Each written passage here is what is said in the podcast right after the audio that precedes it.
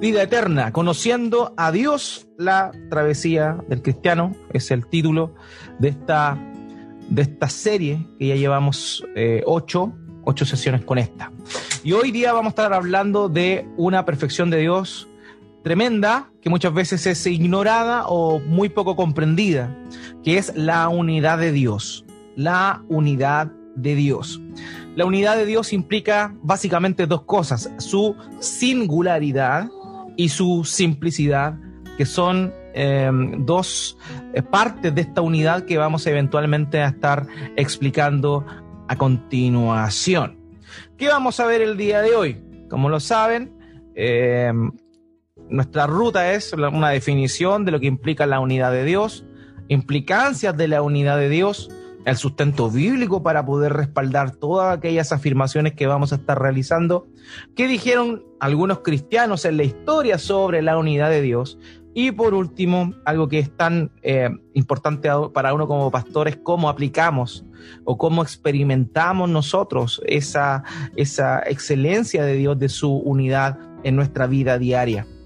Y eso es lo que va a hacer esta sesión con respecto a este atributo de Dios llamado la unidad de Dios. Vamos a definir entonces primeramente qué significa la unidad de Dios. La unidad de Dios es un atributo incomunicable. ¿Se acuerdan cuando hablamos de algunas divisiones o algunas eh, formas de organizar los atributos de Dios? Dijimos en algún momento, dijimos en algún momento que, eh, dijimos en algún momento que el atributo incomunicable y el atributo comunicable tiene relación con aquellos atributos que Dios comparte con su creación. O sea, un atributo comunicable vendría siendo dentro de esa organización de los atributos de Dios, un, un, atributo que Dios comparte con el ser humano en el momento de crearlo. Por ejemplo, Dios es amor, eso es un atributo de Dios, ¿cierto? Ahora, el hombre puede, puede amar. Entonces, el amor sería un atributo comunicable. Obviamente, el amor que el ser humano tiene es muy distinto al amor que Dios puede tener. Sin embargo, Dios eh, como producto de su extensión en la imagen que implantó en el ser humano, le permite poseer de una forma obviamente limitada este atributo. Entonces la unidad de Dios correspondería a un atributo incomunicable, es decir, un atributo que solo pertenece a Él y ninguna otra criatura tiene. Esta es la idea. Los atributos incomunicables digamos que son como más majestuosos porque manifiestan eh, que Dios es un Dios único. Esa es como la idea. Entonces, según esta división, la unidad de Dios es un atributo incomunicable de la esencia divina que se refiere a la unicidad y singularidad absolutas de Dios. Unidad de singularidad y a la total simplicidad de su esencia, es decir, la unidad de simplicidad. Mi hermano recién me preguntaba si unidad es lo mismo que unicidad. Efectivamente, es la misma idea. Unidad y unicidad de Dios es la misma idea. Sin embargo, la unidad de Dios se divide, o podríamos nosotros entenderlas, eh, entenderla en tres tópicos distintos que significan o que comprenden el concepto de la unidad o unicidad de Dios. ¿Ok? Y eso es lo que vamos a estar viendo, estas tres ramas en las cuales se deriva de alguna forma o qué significa este atributo de la unidad de Dios. Básicamente entonces la unidad de Dios es un atributo incomunicable que se refiere a la unicidad, singularidad absoluta de Dios por la cual Él se manifiesta y se revela. Eso es básicamente una definición que estamos viendo acá. Ahora, las implicancias de la unidad de Dios son tres cosas importantes básicamente la unidad numérica de Dios. ¿Qué quiere decir esto? Que en rigor no puede existir, no puede existir más de un Dios. ¿Ya? Esa es la idea de la unidad numérica de Dios. ¿Ok? Eso es muy importante y está englobado dentro de este atributo llamado la unidad de Dios, la unidad numérica de Dios. Es decir, que solo puede existir un Dios Solo puede existir un Dios creador y regente de todo lo creado. Eso es algo que aparece en la escritura y que vamos a estar fundamentando con la Biblia un poco más adelante. Esa es la primera implicación de la unidad de Dios, que Dios es, es uno. O sea, solamente hay un Dios. Esa es la idea de la unidad numérica de Dios. El segundo aspecto importante de la unidad de Dios vendría siendo la singularidad de Dios. Y esto quiere decir que no solamente existe un solo Dios, sino que este Dios que existe es único. Es único. Y esa es la idea de esto. Normalmente cuando se, nos pide hacer una, una definición de lo que es Dios, eh, y es muy común eso cuando uno, uno estudia teología, le hacen, le hacen defina a Dios como un ejercicio. Y, es muy común que uno cometa el, el, error de decir Dios es un espíritu eterno, creador de todo lo que existe, etcétera, etcétera. Y uno puede ir, ¿cierto?, armando su definición. Pero el error que muchos de nosotros hemos cometido es precisamente al decir que Dios es un espíritu, cuando en realidad Dios es el espíritu. No hay nadie como Él, nadie se le puede asemejar a Él. Es único en excelencia, no hay nada, nada que se le asimile.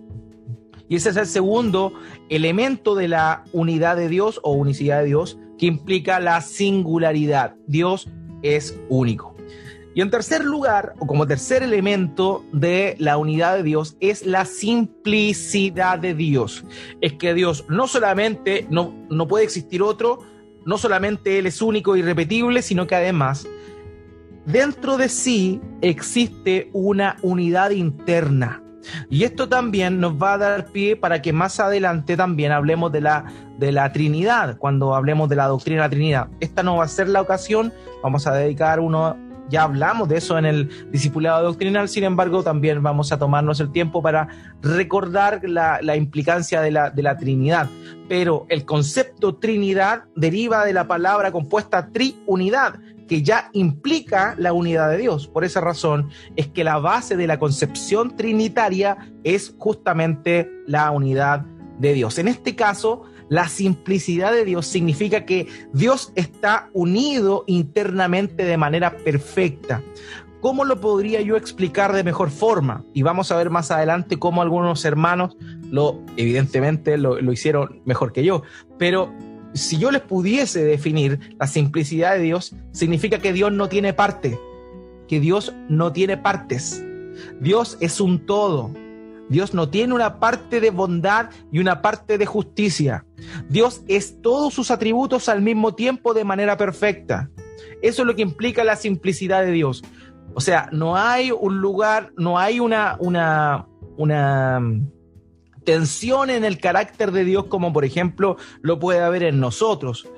A.W. Tauser da un ejemplo bien interesante. Él dice que no puede ser, en, para Dios no hay dilema entre la justicia y la misericordia, mientras que para un juez humano sí lo hay.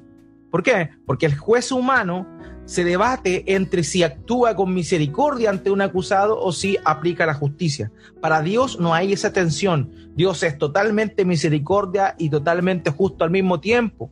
Y eso es lo que implica la simplicidad de Dios y lo vamos a estar también analizando un poco más adelante. Entonces, si pudiésemos eh, ver en qué forma la unidad de Dios se representa o se manifiesta es precisamente en estas tres cosas. La unidad numérica de Dios, solo puede existir un Dios, la singularidad de Dios, Dios es único, y en tercer lugar, la simplicidad de Dios, que Dios está unido internamente en todo su ser divino sin parte, no hay una parte, no hay partes en Dios. Por esa razón eh, es como un poco difícil eh, entender mentalmente el concepto de la Trinidad cómo tres personas son un solo Dios, cómo el Padre no es el Hijo, el Hijo no es el Padre, el Padre no es el Espíritu Santo, el Espíritu Santo no es el Hijo y así sucesivamente. Entonces, esta es la parte del misterio de que hablábamos el otro día con respecto a la, a la excelencia de la incomprensibilidad de Dios. Sin embargo, la Biblia afirma la simplicidad de Dios, la unidad interna de su ser. Entonces vamos a estar viendo los argumentos bíblicos para tener certeza que efectivamente la unidad numérica de Dios, la simplicidad de Dios y también lo que es la singularidad de Dios tienen realmente un sustento escritural y no son simples inventos de las personas o míos. Primera de Corintios capítulo 8 versículo 6. Apóstol Pablo dice, pero para nosotros hay un solo Dios el Padre, de quien proceden todas las cosas, y nosotros somos para Él, y un solo Señor Jesucristo, por quien son todas las cosas, y por medio de Él existimos nosotros. En este pasaje, uno pudiese llegar a la conclusión errónea solamente al mirar la primera parte, que cuando se habla del Dios único, del un, de ese Dios, se está refiriendo al Padre. Pero no es así. No es así. Si leemos el texto completo, este versículo, entenderemos que cuando habla del Dios único o de este un solo Dios, no se está refiriendo solo a la persona del Padre, sino también al, al, al Hijo. O sea, hay un solo Dios, el Padre, de quien proceden todas las cosas, y nosotros somos para Él, y un solo Señor, Jesucristo, es decir, el Padre y el Hijo son este Dios único este Dios único está unido en sí, ¿ok? Y eso era una de los, es uno de los grandes problemas que existe muchas veces en la concepción judía con respecto a lo que el cristianismo enseña en función al Dios, al Dios trino, que el Padre, el Hijo y el Espíritu Santo son uno. ¿Por qué? Porque el judaísmo evidentemente postula que Dios es uno, entonces no concibe cómo el Padre, el Hijo y el Espíritu Santo pueden ser un solo Dios, pese a que en el Deutero Isaías, es decir, en como se cree en algunos teólogos que Isaías eh, está comprendido en tres secciones distintas, eh, existe el, el, segundo Isaías, la segunda sección de Isaías, es muy enfática en hablar de, de una segunda persona en el cielo y habla de la pluralidad de Dios. Entonces, en función a aquello, es que el judaísmo estricto, religioso, niega la concepción de la Trinidad, sin embargo, el Antiguo Testamento no lo hace y como lo mencionamos la otra vez en el discipulado doctrinal, el Antiguo Testamento deja en evidencia la pluralidad de Dios. Ahora, este único Dios o este Dios existe es tanto el Padre, el Hijo, y aunque no aparece mencionado en este, en este verso, el Espíritu Santo también se aúna a esta unidad de Dios, ¿ok? O sea, Dios es uno, uno solamente. También en Primero de Reyes, capítulo 8, versículo 60, dice, a fin de que todos los pueblos de la tierra sepan que el Señor es Dios y no hay otro. Esto nos habla de la unidad numérica de Dios. No puede existir, muchas gracias, no puede existir no puede existir otro Dios aparte de Él. Y eso es lo que nos manifiesta este, este pasaje. Ahora bien, Deuteronomio capítulo 4 versos 35 y el 39 dice, a ti te fue mostrado para que supieras que el Señor, Él es Dios. Ningún otro hay fuera de Él. Por tanto, reconoce hoy y reflexiona en tu corazón que el Señor es Dios arriba en los cielos y abajo en la tierra. No hay otro. Entonces, nuevamente, en este pasaje se nos está mostrando la unidad numérica de Dios. No hay, no hay otro Dios fuera de este. También la singularidad de Dios que recordemos hace alusión a que Dios es único, no hay nada que se le parezca. No tan solo no hay otros dioses, sino que la singularidad de Dios apunta exclusivamente al hecho de que Él es único. Deuteronomio capítulo 6, versículo 4, el famoso Shema Israel. Escucha, oh Israel, el Señor es nuestro Dios el Señor uno es. Dios es uno, uno solo. No hay otro fuera, fuera de Él. Es único. Y es, es tremendo esto, porque cuando nosotros continuamos revisando este verso en el, este, este pasaje de Deuteronomio 6, pero en el versículo 5 comienza a ordenar lo siguiente dice, amarás al Señor con todo tu corazón, alma, mente y fuerza, y le enseñarás a tus hijos mientras estén en el camino, en la casa, y empieza a hacer un desglose. Pero lo tremendo de esto es que el Shema, o el Escucha Israel, que es un cántico que hasta el día de hoy es muy importante dentro de la liturgia del judaísmo, se manifiesta esta verdad, que Dios es uno. O sea, Dios le ordena a Moisés que el pueblo le enseñe a sus hijos que Dios es uno. Entonces eso es tremendo porque también nos dice que esto es elemental y es básico para el conocimiento de Dios, la singularidad de Dios, de que Dios es uno, de que Él no es un ser, sino que es el ser. O sea, es exclusivo, no hay nada que se parezca a nuestro Dios. Y también eso lo podemos ver en otros pasajes de la Biblia, por ejemplo, aquí en Zacarías capítulo 14, versículo 9 donde el profeta dice, el Señor será rey sobre toda la tierra y en aquel día el Señor será uno y uno su nombre. Aquí no implica, no está diciendo que en ese día Dios va a ser uno, no, está diciendo que en ese día se manifestará su nombre y se manifestará su singularidad, que solamente Él es Dios. Esa es la idea de lo que el profeta Zacarías quiere representar en este pasaje. También vemos otros versos, como por ejemplo Éxodo capítulo 15, versículo 11, donde dice aquí, ¿quién como tú entre los dioses, oh Señor? ¿Quién como tú, majestuoso en santidad, temible en las alabanzas, haciendo maravillas? O sea, ¿quién como tú entre los dioses, oh Señor? Y cuando habla de dioses, no se está refiriendo a que existan otros dioses como como al nivel de Dios, sino que a todo lo que los pueblos le llamaban divinidades. ¿Cierto? Recordemos que el contexto del libro de, Éxodo es cuando, cuando el pueblo viene saliendo de una esclavitud por más de 400 años en, en Egipto, donde adoraban a muchos dioses. Por tanto, luego de haber castigado a los dioses a través de las diez plagas, él, ¿cierto? Luego de, de toda esta travesía, está este cántico, ¿quién como tú entre los dioses, oh Señor? ¿Quién como tú, majestuoso en santidad, temible en alabanzas, haciendo maravillas? Éxodo capítulo 20, versículos 2 al 3, el primero, el primero de los famosos diez mandamientos, que dice, yo soy el Señor tu Dios que te saqué de la tierra de Egipto, de la casa de servidumbre. No tendrás otros dioses delante de mí.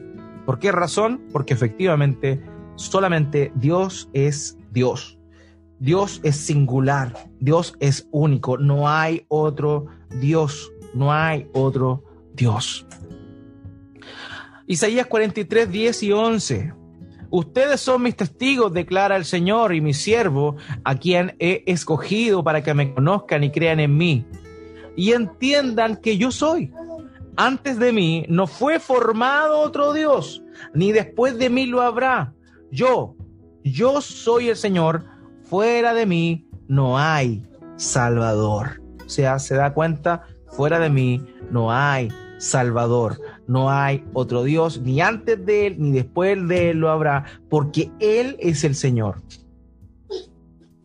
Muy bien, entonces, continuamos avanzando y viendo pasajes ahora ya en el Nuevo Testamento con respecto a la singularidad de Dios.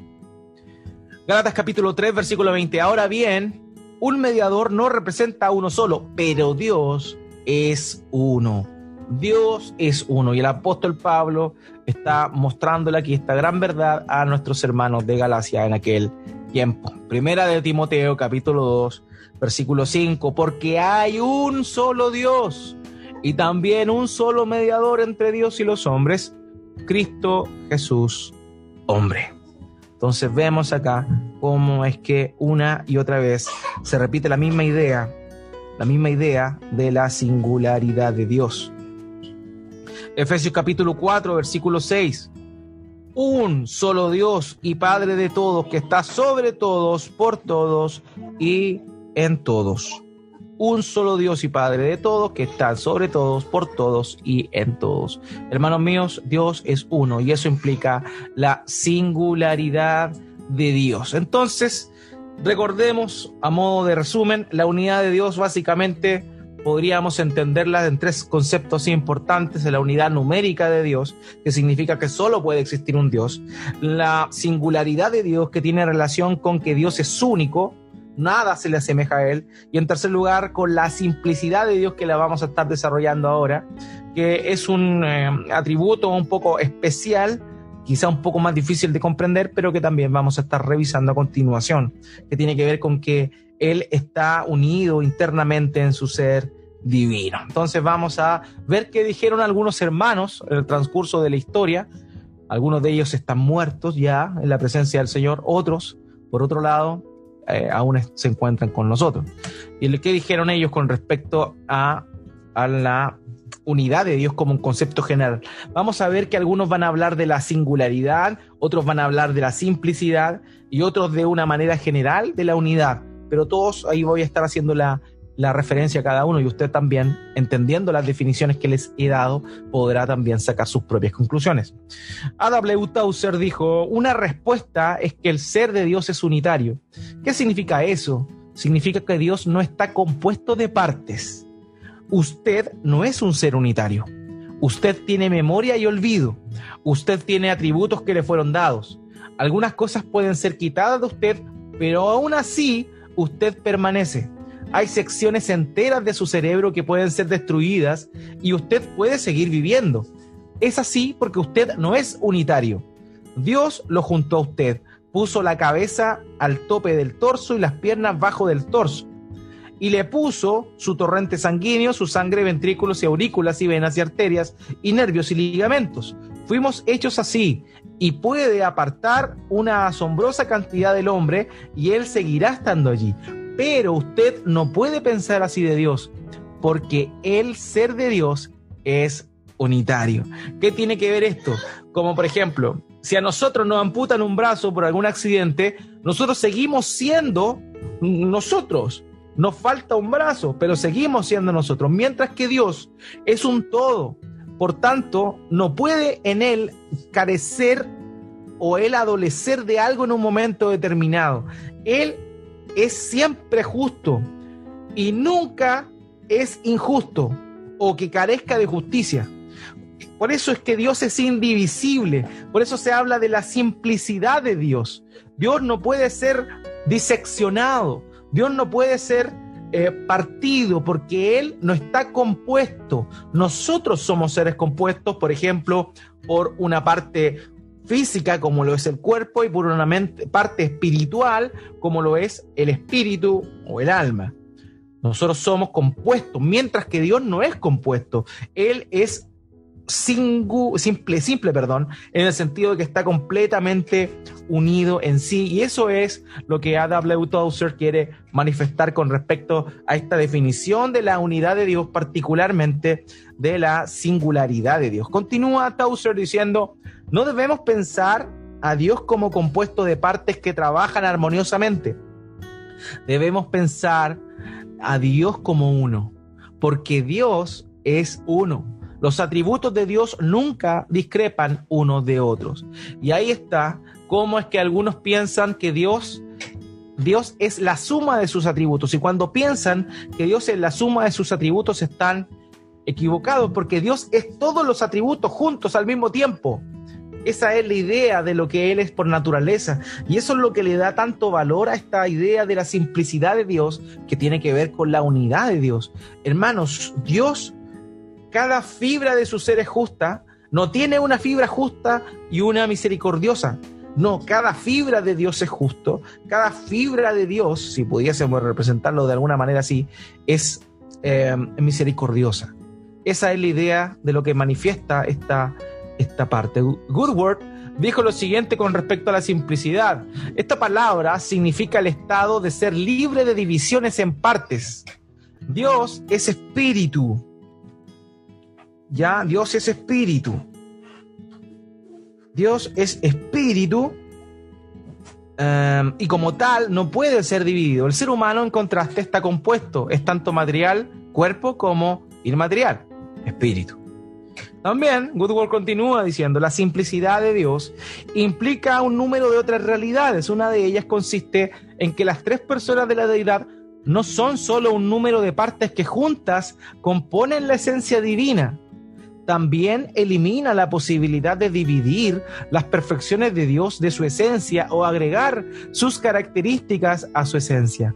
Note bien, la esencia de Dios y sus perfecciones son lo mismo. De ahí que las escrituras se refieren a Dios como luz y vida, justicia y amor, y de esta manera lo identifican con sus perfecciones. En otras palabras, no decimos que Dios tiene justicia, sino que es justicia. Él es la perfección misma. Y es tremendo, tremendamente clarificador lo que Goodward nos muestra acá en función a esta definición de la simplicidad de Dios. Wayne Grudem señala lo siguiente, Wayne Grudem, no querríamos decir que estos atributos son solo características de alguna parte de Dios, sino más bien que son características de Dios mismo y por consiguiente características de todo lo que es Dios, o sea, la plenitud de Dios en su simplicidad. ¿Por qué entonces la Biblia habla de estos diferentes atributos? Probablemente se debe a que no podemos captar todo el carácter de Dios a la vez. Y necesitamos, recordemos eso, no podemos captar el carácter de Dios a la vez, tiene que ver con su atributo de incomprensibilidad. Paréntesis. Y necesitamos aprender al respecto desde diferentes perspectivas en un periodo de tiempo. Sin embargo, estas perspectivas nunca deben ponerse en oposición una a otra porque son simplemente diferentes maneras de mirar a la totalidad del carácter de Dios. Entonces, cada atributo, cada perfección es Dios mismo. Eso es lo que implica la simplicidad de Dios. Continúa Grodem diciendo, todavía más, la doctrina de la unidad de Dios debe servirnos de advertencia para que no intentemos señalar algunos de los atributos de Dios como más importantes que todos los demás. Y aquí es, hermano mío, donde esto ya tiene, comienza a tener una aplicación práctica. El hecho de que Dios sea uno en sí nos ayuda a nosotros a no exacerbar o no levantar algunas perfecciones de Dios por sobre otras, como a enfocarnos exclusivamente en un atributo de Dios olvidando otros. Por ejemplo, algo que se da mucho en algunos, en algunos eh, cristianos evangélicos es el hecho de exacerbar el amor de Dios. Y es ahí donde han surgido eh, unas atrocidades doctrinales donde algunos pastores eh, de la conocida doctrina de la prosperidad enseñan solamente el exitismo y no van y no atacan al pecado de las personas. ¿Por qué? Porque ellos se enfocan exclusivamente en el amor de Dios, pero dejan de lado la justicia de Dios. Entonces, como dejan de lado la justicia de Dios, solamente llaman a las personas a buscar, entre comillas, a Dios, a creer en Él y a vivir una vida moralmente correcta, pero no los llaman al arrepentimiento, no los llaman a verdaderamente seguir a Cristo, tomar su cruz y seguir a Cristo. Por tanto, ellos están enfatizando solamente un, una arista de este Dios multidimensional. Y esta arista es el amor de Dios, la misericordia de Dios, cuando eso no es así completamente. Dios es amor, pero Dios es justo. Por tanto, ¿qué debo hacer yo? Debo llamar a los perdidos a que confiesen sus pecados, a que los reconozcan, se arrepientan de ellos y crean en el Señor Jesucristo. Solo así podrán alcanzar salvación. No solamente hablándoles del amor de Dios, que Dios los ama, y como en algún momento lo mencioné en otro contexto, las famosas cuatro leyes espirituales de la antigüedad que se hicieron tan famosas en un tiempo, donde se hablaba, ¿cierto?, de que Dios tiene un propósito maravilloso para tu vida y todas esas cosas. La verdad es que ese es un evangelio parcial y no completo, puesto que está enfocado exclusivamente en el amor de Dios sin considerar la justicia de Dios. Jesucristo vino por amor exactamente, porque de tal manera Dios amó al mundo que envió a su Hijo Jesús. Sin embargo, también Jesucristo vino para recibir la justicia de Dios, porque el precio de, nuestro, de nuestra paz, el castigo por nuestra paz, fue sobre él. Entonces, ¿qué significa eso? En Cristo no vemos solamente el amor de Dios, sino que también vemos la justicia de Dios efectuando el castigo sobre las espaldas de nuestro Señor. Por tanto, debemos tener mucho cuidado y la doctrina de la unidad de Dios nos ayuda precisamente a eso, a no enfocarnos en un atributo por sobre el otro, sino que en realidad a eh, ver a Dios como un todo y aplicar cada uno de sus atributos en todas las áreas de la vida. Por esa razón, los eh, socinianos y los arminianos en la época, en la época de la, de la, de la Reforma se negaron a este concepto de la singularidad o de la simplicidad de Dios, precisamente porque ellos se enfocaban en un atributo más que en el otro. Entonces, por ejemplo, lo que pasa con nuestros hermanos que se adhieren al, al arminianismo, eh, ellos exacerban el amor de Dios en medio de la soberanía de Dios.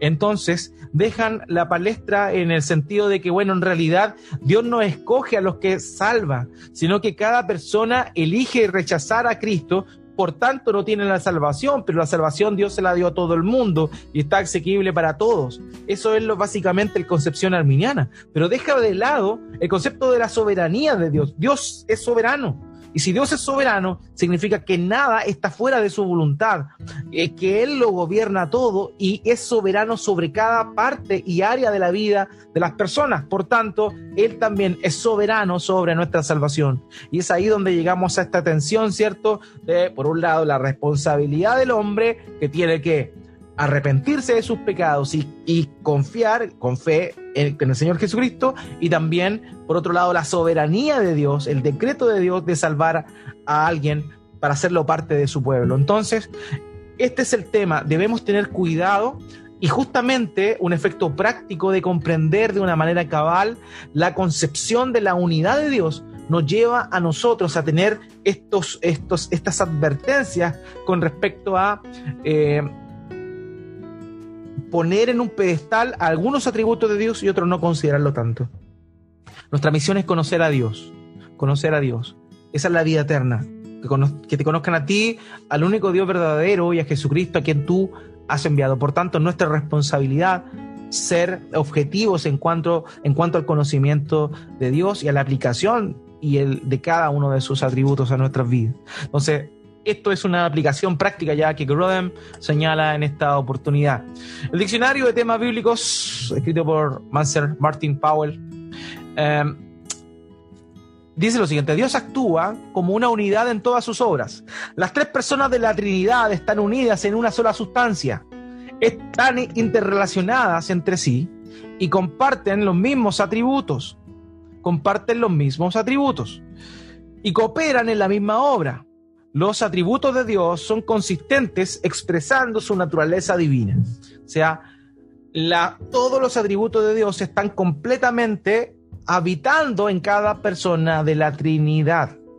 Ya, esa es la idea de lo que se menciona aquí. También,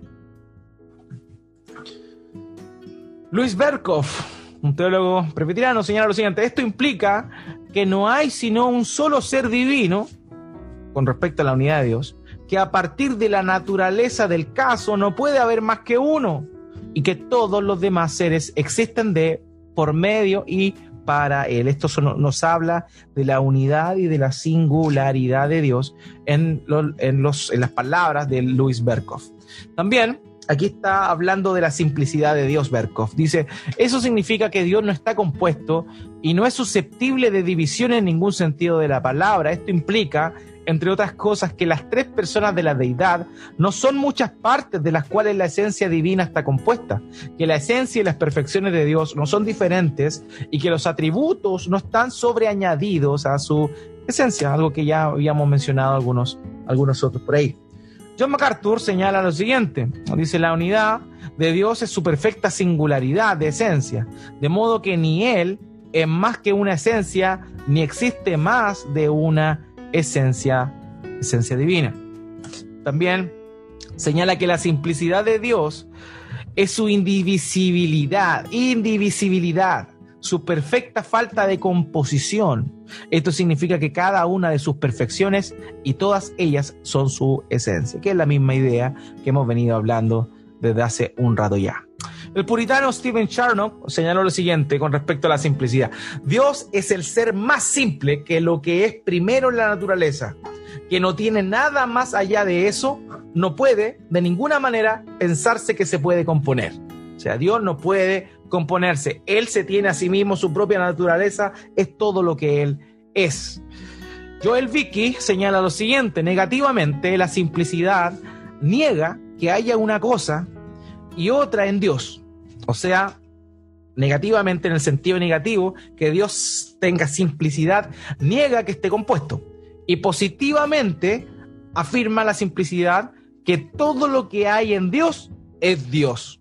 Por eso la Biblia es tan, no tiene problemas en decir que Dios es justicia, que Dios es luz. Por ejemplo, en Primera de Juan, primeramente Juan señala que Dios es luz y después no tiene ningún reparo en decir que Dios es amor. Entonces, ¿cómo es eso? Dios no puede ser dos cosas, dicen algunos. ¿Cómo va a ser luz o, o amor? Sí, Dios es al mismo tiempo tanto justicia, perdón, luz como amor. Y eso es lo que implica y lo que aquí Joel Vicky trata de representar con estas expresiones. Francis Turretin, también un, teólogo del año 1400, creo que fue Turretin, dijo lo siguiente ah, con respecto a este. El atributo incomunicable por el cual la naturaleza divina es concebida por nosotros no sólo como libre de toda composición y división, sino también como incapaz de composición y divisibilidad, con respecto obviamente a la simplicidad de Dios. Entonces, hermanos míos, creo que nos quedaría esto. Es incorrecto argumentar que Dios es la suma de todos los atributos divinos. Más bien los atributos son idénticos a la esencia de Dios. Ahora bien, entonces a modo de resumen, para que no se me mareen con tantas definiciones y palabras, la unidad de Dios tiene tres implicancias importantes. La primera es la unidad numérica, es decir, que solamente existe un Dios, no puede existir más de un Dios en lo que respecta a la definición de Dios. En segundo lugar, hablamos de la singularidad de Dios, que significa que solo Él es único. No existe nada que se le parezca eh, de ninguna forma. Y en tercer lugar, el otro elemento es la simplicidad de Dios, que hace relación a que Dios no es compuesto de partes, sino que es un todo. Y que todo eso, todo lo que Él es, su esencia es Dios. Esa es la idea de lo que imprime este, este sentido de la simplicidad, la simplicidad de Dios. Y ahora, esto cómo este conocimiento nosotros lo aplicamos a nuestra vida. Recordando primeramente la aplicación que Juan Grodem nos mostraba hace un rato. No debemos tener cuidado con enfocarnos en un atributo de Dios solamente en desmedro de otros. ¿Por qué? Porque Dios es todos sus atributos y eso es una advertencia para nosotros, un cuidado que debemos tener con respecto a nuestra visión de Dios. Ahora, otra, otras aplicaciones con respecto a eh, lo que estamos hablando, que es la unidad de Dios, es que su singularidad particularmente nos orienta a la adoración. O sea, si Dios es único, no hay nadie fuera de Él, significa que solamente y exclusivamente Él debe ser el único objeto de nuestra adoración. Y hermanos míos, es ahí donde muchas veces caemos, es ahí donde muchas veces cerramos, porque somos muy dados por naturaleza a formarnos y a levantar ídolos. Obviamente no ídolos eh, en función a imágenes, pero sí ídolos en función a, cosas. Muchas cosas se pueden convertir en ídolos para nosotros, pero la singularidad de Dios nos orienta y nos enfoca que el único objeto de nuestra adoración siempre debe ser Dios siempre debe ser Dios y de esa forma cumpliremos con el primer mandamiento que Dios hizo en el Decálogo, donde afirma que no, no, ah, no puede haber otros dioses delante de Él. Otra aplicación de la, de la unidad de Dios es que la simplicidad nos lleva a adorarle sabiendo que Él está vivo, Dios está vivo, está activo y está completo en todos sus sentidos para recibir nuestra adoración.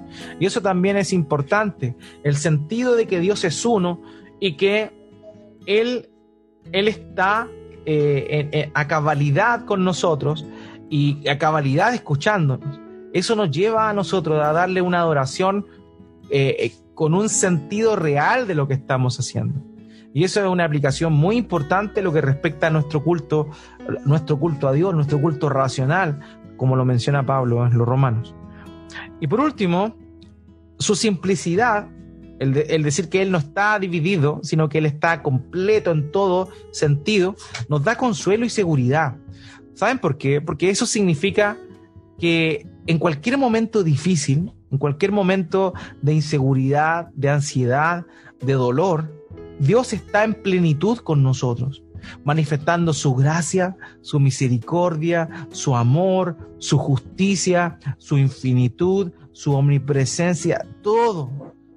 Entonces cuando, cuando entendemos realmente que este Dios único está con nosotros completamente, eso nos ayuda a tener una esperanza firme en Él. Nos ayuda a que podamos sortear las situaciones adversas, eh, los dolores de la vida que muchas veces no comprendemos, pero que basta con el hecho de saber que hay alguien a nuestro lado, pero no alguien que está simplemente de una manera virtual con nosotros, sino que está completamente con nosotros en su ser íntegro, junto a nosotros, oyendo, eh, observando nuestras lágrimas y también nuestros ruegos y clamores delante de Él, nos debe llevar a un mayor, a un mayor concepto de nuestra adoración a Dios. Y esas son algunas de las implicancias, o más bien algunas aplicaciones que podemos realizar, que podemos hacer en nuestras vidas en función, en función a la, a la unidad de Dios, a la unidad de Dios.